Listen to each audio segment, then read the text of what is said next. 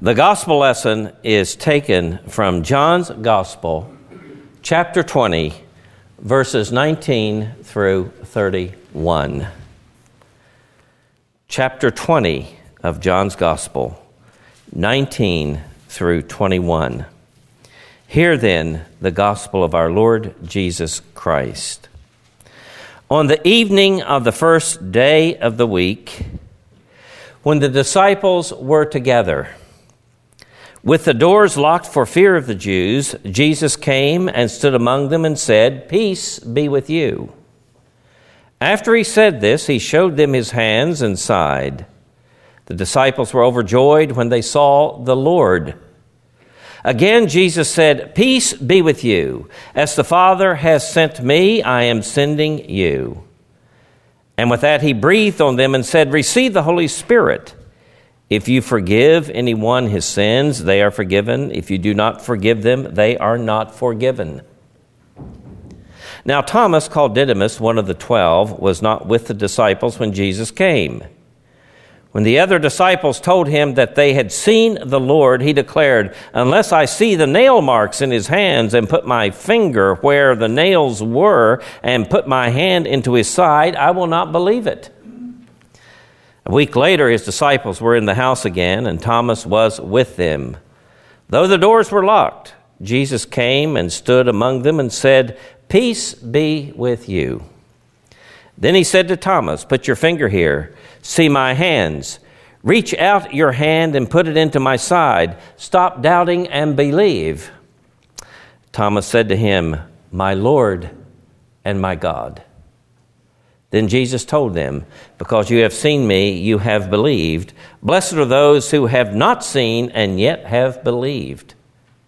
Jesus did many other miraculous signs in the presence of his disciples, which are not recorded in this book. But these are written that you may believe that Jesus is the Christ, the Son of God, and that by believing you may have life in his name.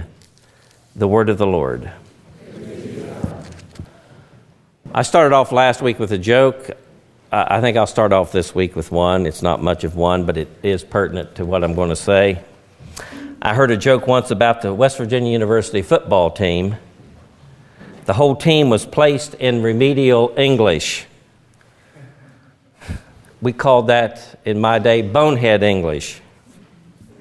The teacher asked the class, what comes at the end of a sentence? And all the players confidently raised their hands and said, The appeal. You'll catch on. I want to make a, an, a public appeal to change the title of my sermon with your permission. Lord, I believe, help thou my unbelief. After, after I got into the text, I realized that uh, that was before I gave it a careful reading. So permit me to change the sermon title to this From Unbelief to Belief. In this sermon, I want to treat the account of the so called doubting Thomas, who encounters Jesus, and in so doing, I hope to demonstrate that my appeal for this change in title is more appropriate to what the text actually says. And so, with that behind me, I want to propose that the text calls us to trust the gospel and to take up the task of continuing the mission of Jesus in our day. What I want you to see is that this text is less about Thomas and more about Jesus, less about a so called doubting Thomas and more about believing in the work and ministry and mission of Jesus. Thomas encountered Jesus and what he did was to receive an invitation to believe in Jesus and his resurrection. Now, let's look at the situation, and this will tell you why I've changed my mind about the title. Thomas was absent the Saturday or Sunday evening in which the disciples first met.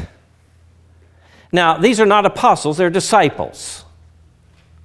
And they were meeting in a room and they had closed the doors and locked them for fear of the Jews. That meant the temple authorities.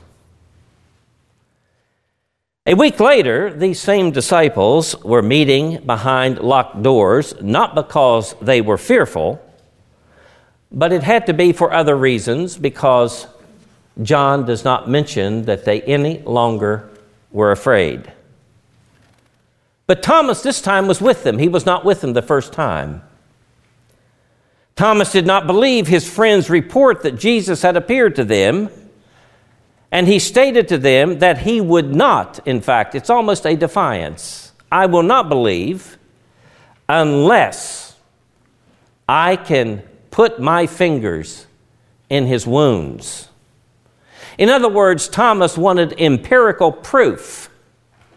He thought they were seeing apparitions. And he simply did not believe that they had seen Jesus. He wasn't just simply doubting, he did not believe. Because the dead do not rise. Now, in a real sense, Thomas is only repeating exactly what these disciples had repeated earlier when Mary Magdalene came running to them and said, I have seen the Lord. They didn't believe at first. Now, Thomas gets the name Doubting Thomas from his response. But here is the crux of my change of the title. The word doubt does not appear in the Greek text, though it appears in many modern English translations. You see the phrase in 27b in the NIV, which was read to you stop doubting but believe. But in Greek, if you read Greek, you will see that it is this do not be unbelieving, but believe. Now, what I have reconsidered is that Thomas' problem was not simply one of doubt, it was one of unbelieving. Period. Unbelief is a much more serious problem than is a person experiencing doubts. Every point um, in the Gospels and in, in John's work up to this point points out what unbelief is it's darkness, it can be rebellion, it rejects. So you see, unbelief is man's problems, not doubt. Unbelief is the real problem. It is darkness, according to John. But God helps the doubter I went back and read that passage in Mark 9:24 where the father who has his he- uh, child healed says to Jesus, "I do believe, help me overcome my unbelief." There is doubt, and God does indeed help him. So the problem here is more serious than just simply some qualms of conscience and doubt. This is real rejection, if you will, of the possibility of the resurrection. Now, this does, of course, strengthen the argument for the resurrection. It's one of the arguments that Christians use. These people were not expecting the dead to rise. Jesus was gone, that was it. The dead do not rise. That's our human experience in a common way. And yet, these appearances and these confrontations with Jesus after his resurrection changed even the mind of the unbelieving Thomas. Let me say that the power of the resurrection, the power to change unbelief to belief, is really what Christianity is about. Now, Paul's argument in 1 Corinthians 15, it seems to me logically, is watertight. If there is no resurrection, then we are deceiving ourselves and there is no hope. No hope in the ordinary sense of life after death, believe me. Human history, as you read back further and further and further, is filled with attempts to find some time of meeting beyond the grave. And history is littered with those attempts as we dig into the sand and the dirt and uncover what the burial and funerary rites were of the ancients. But something different happened here, changed everything. And what Paul goes on to say is that when Christ died on the cross, it was demonstration of God's love. And when he was raised from the dead, it was a demonstration of God's power, which can give us hope. And so Thomas actually came to believe in the Lord Jesus Christ. He had been his follower in the way that a disciple would follow a rabbi and embrace his teaching. It was almost like the followers who followed the young men of Athens followed Socrates. Hardly more than that. But the resurrection made the difference. Now, we, though, are not witnesses to the resurrection of Jesus Christ. Why have we come to believe? Well, we have come to believe in the resurrection, and Jesus in verse 29 even commends those who come to believe in him. And Jesus told them, Because you have seen me, he says in verse 29, You have come to believe in me, particularly pointing to Thomas. And then he goes on to say, But blessed are those who have not seen and yet believe. Now that includes us, doesn't it? You have not seen the Lord with your naked eye. You have not seen him in his bodily presence and felt his wounds. I don't even know that Thomas went that far. Then why have we come to believe?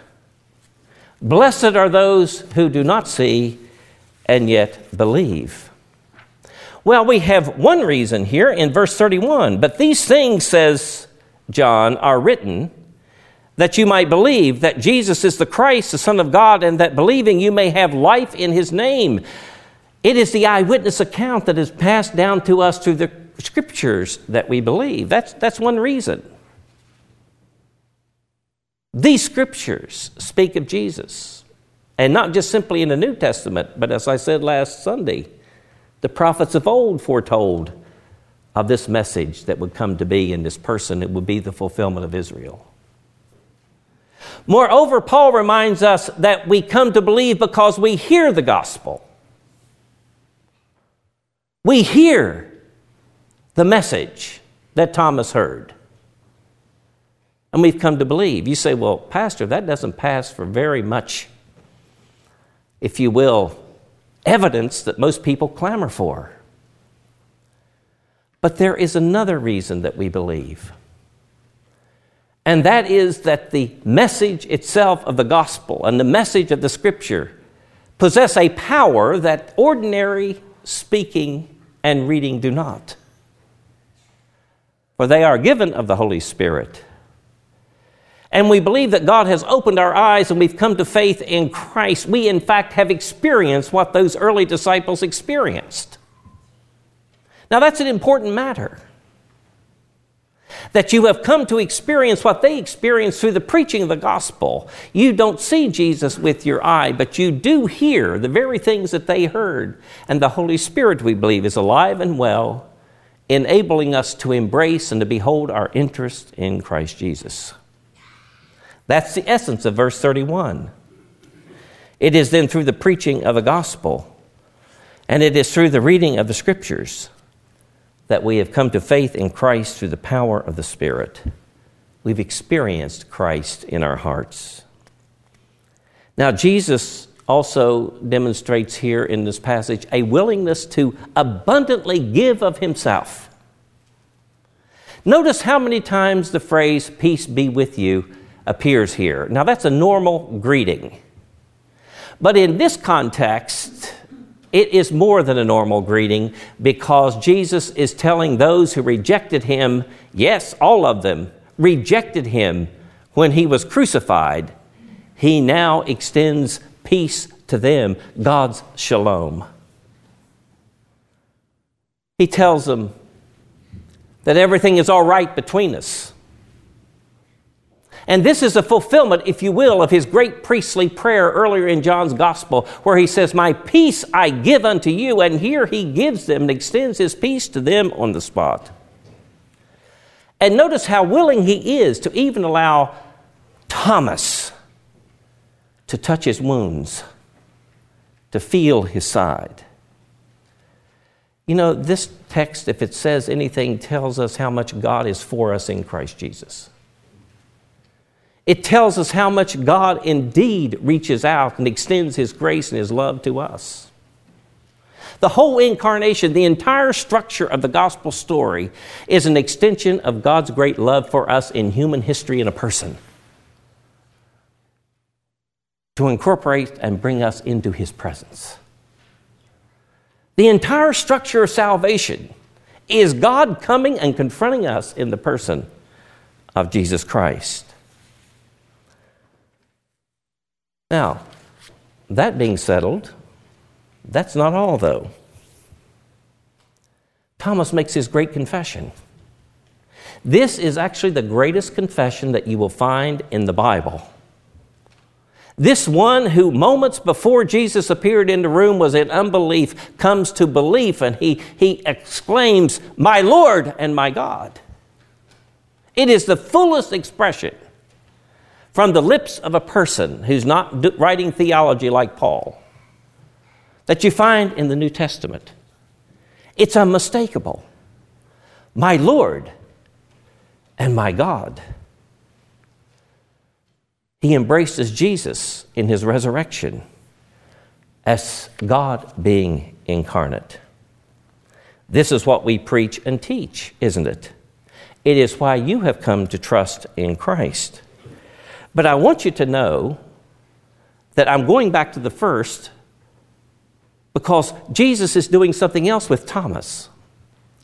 He not only brings him to a place where he encounters the Lord, and comes to faith, but now he gives him a task as he has with the other disciples. And look at verses 19 then, back again. And you read up through 20, they experience the Lord's presence. And notice verse 21 And Jesus said, Peace be with you. As the Father has sent me, so send I you. Now, what is that? It's the Great Commission. And Thomas now has been included in the Great Commission. He has come to true faith and belief in the Lord Jesus Christ as the Son of God, my Lord and my God.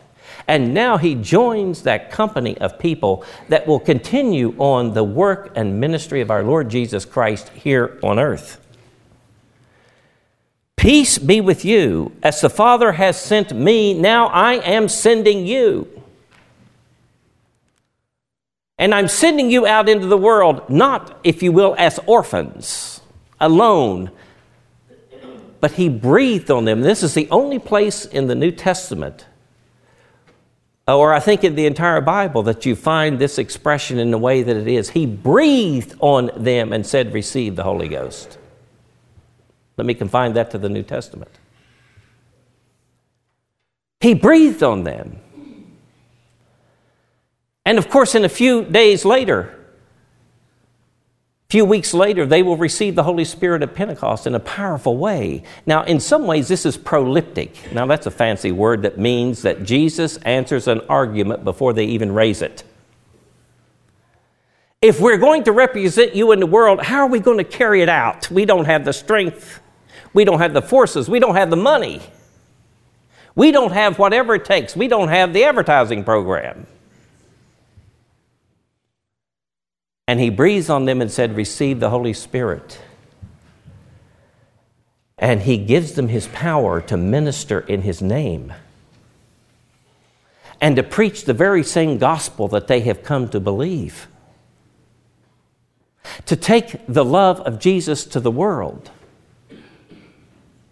Moreover, he says, and this is some phrase, is it not? He tells them that if you forgive the sins of anyone, they will be forgiven. And if you don't forgive the sins of anyone, they will be forgiven. It has to do with the human condition. More about that in a moment.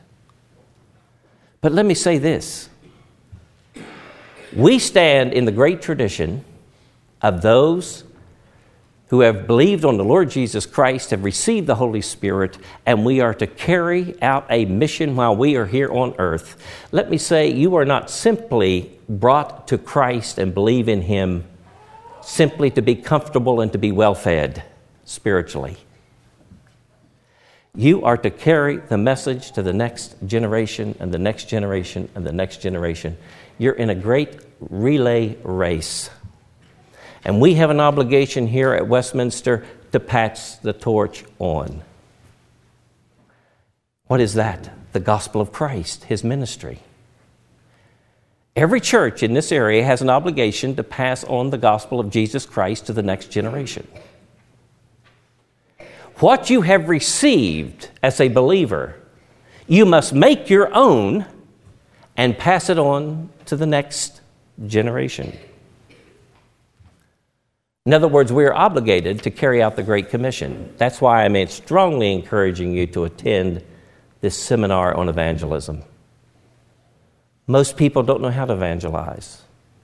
Most people don't know, Christians don't know how to share the gospel with another person. And unfortunately, a lot of Christians don't care. They say that's not my gift. But we must remember that we have received the Holy Spirit who's equipped us to enable us to share in the ministry of Christ. What about this cryptic saying, to forgive and not to forgive? Let me just simply say this is not a power the church possesses as a naked power. I have no right to say to a person, you're not forgiven or you're forgiven on my own power. Now, there are those who claim that. But nowhere else in the scriptures do you find this kind of statement. What did Jesus really mean? It seems to me he is saying that the church has the power to confirm those who receive the gospel and to assure them that their sins are forgiven and to not give assurance where the gospel is rejected. You see, this too is the work of the Spirit. I have the power to assure people when they confess Christ, truly, their sins are forgiven, but I have no power to forgive sins. The church does not have the power to forgive sins. You do not have the power, but the response to the gospel message is either yes or no. And it is my privilege and yours to tell a weak and struggling soul if you truly receive Christ and the gospel of His Son, your sins are forgiven. What a wonderful message to confirm people in the love of God. Let me say today, our problem in affecting our culture, and we're losing it. If there's one thing I've observed in my ministry through the time I've been here, is that we are indeed incrementally losing our culture. And it's not due to the fact that we have fewer Christians. In fact, we have at least the same number proportionally to the whole. What is the problem is not the Christian individual. The problem is that the church no longer plays its role in society that it once played as a true teacher to the culture what is good and what is true and what is evil. We've never really ever entered into politics historically, and, and I don't advocate it ever. As a church, as a Christian citizen, yes, but not as a church. But what are we? We are a teacher. And the more we enter into politics and lose our ability to teach, the worse things get. I'm talking about the church as church. But we have a right to teach on moral issues. It is not good for our society to redefine everything. You know, there is a breaking point to everything. There is a point when everything collapses. Or, as a popular book of recent years noted, there is always a tipping point in everything. In the middle of the 19th century, the Presbyterian General Assembly was so powerful that President Lincoln, on one occasion, before he made a decision that concerned the moral and spiritual welfare of the country, he says, I want to know what the Presbyterian General Assembly said. Not one political leader, not one, cares a whit about what any General Assembly says. They don't care what any church says. What they're going to do is totally ignore you. As a matter of fact, we're going to punish you if you hold to your standards. The problem is not a break with an individual Christian, our culture. The problem is a break with its spiritual engine. What has happened? We've not carried out the Great Commission. That's what's happened. And Jesus, for nothing, did not say to those and to Thomas, Your sins are forgiven, and breathed on them that they might just simply be satisfied with a smile on their face, singing hallelujah without any effort to extend the ministry. That's Westminster's challenge. I hope every person will get on board. This is a crucial time in our, in our uh, life and history here, in the country and in the life of our church. And the answer is, is to double down. Double down. Get on board. Support the witness. Time, money, and effort. Praise be to God for our ministry. Amen.